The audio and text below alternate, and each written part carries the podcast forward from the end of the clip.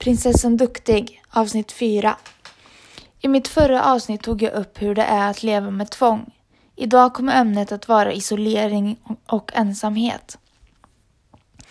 Det blir lätt så att jag isolerar mig hemma i min lägenhet och med isolering kommer ensamheten. Jag umgås inte så mycket med andra för det är helt enkelt för jobbigt för mitt psyke så jag undviker det.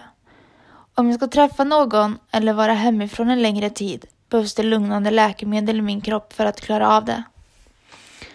Jag har tappat många vänner genom åren och jag förstår dem. Man orkar inte vara vän med någon som aldrig orkar träffas eller som alltid är på sjukhus som jag så ofta har varit de senaste åren fram och tillbaka. Jag lever ensam, i ensamheten, i min lägenhet.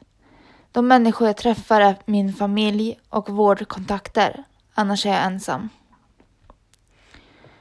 Jag har jättesvårt med stora folksamlingar eller bara gå ut på stan. Jag måste då ha hörlurar med högsta volym på och blicken ner i marken. Överlevnadsstrategi. Musiken har räddat mig så himla många gånger. Både från mina röster och även från omgivningen. Jag blir som i min egna lilla bubbla och det är härligt. I min egna bubbla kan ingen komma in och förstöra. Där är jag trygg. Jag är orolig vad andra tycker och tänker om mig. Det är det som gör det så svårt att vistas ute. Rädd, rädd att bli dömd, rädd för vad andra ska tycka och tänka. Stor rädsla för att andra ska skratta åt mig. Går jag utan hörlurar och jag hör någon som skrattar så tror jag direkt att det handlar om mig. Ångesten kopplas på på högsta nivå och jag vill bara springa därifrån gråtandes. Därför går jag knappt aldrig ut utan hörlurarna, allt för att undvika omgivningen. Jag kan även få samma känslor om jag tittar på något klipp på Youtube eller någon film och det skrattas. Då kopplar jag det direkt till mig och ångesten stiger. Stänger av och vill bara gömma mig under mitt närmsta täcke. Gråter ofta osynliga tårar. De där osynliga tårarna smärtar mer än riktiga tårar. Jag vet inte vad som är fel, men allt som ofta så kommer inga tårar. Bara en inre gråt som gör så förbaskat ont. In i hjärteroten. Jag skrev en text om det här för några år sedan. Tänkte flika in med den här. Och där sitter jag på badrumsgolvet igen.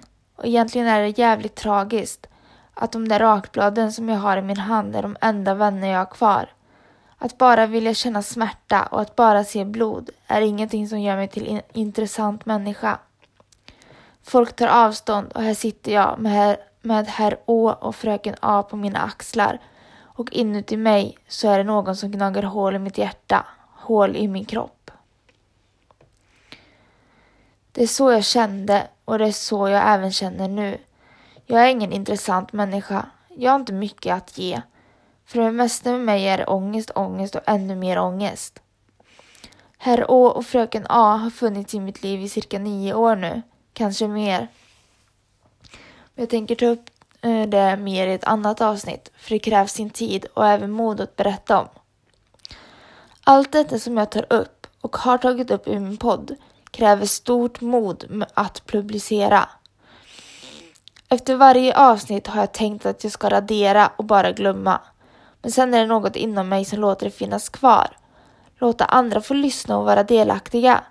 Men som sagt krävs det stort mod till att inte trycka på radera-knappen. Jag vill passa på att tacka för all den fina respons jag fått genom mina tidigare avsnitt. Jag är glad att det är avsnitt som uppskattas och det värmer mig att ni tycker om det jag gör. Det var allt för dagens avsnitt. Som alltid så tackar jag för att ni har lyssnat. All kärlek till er tills vi hörs igen.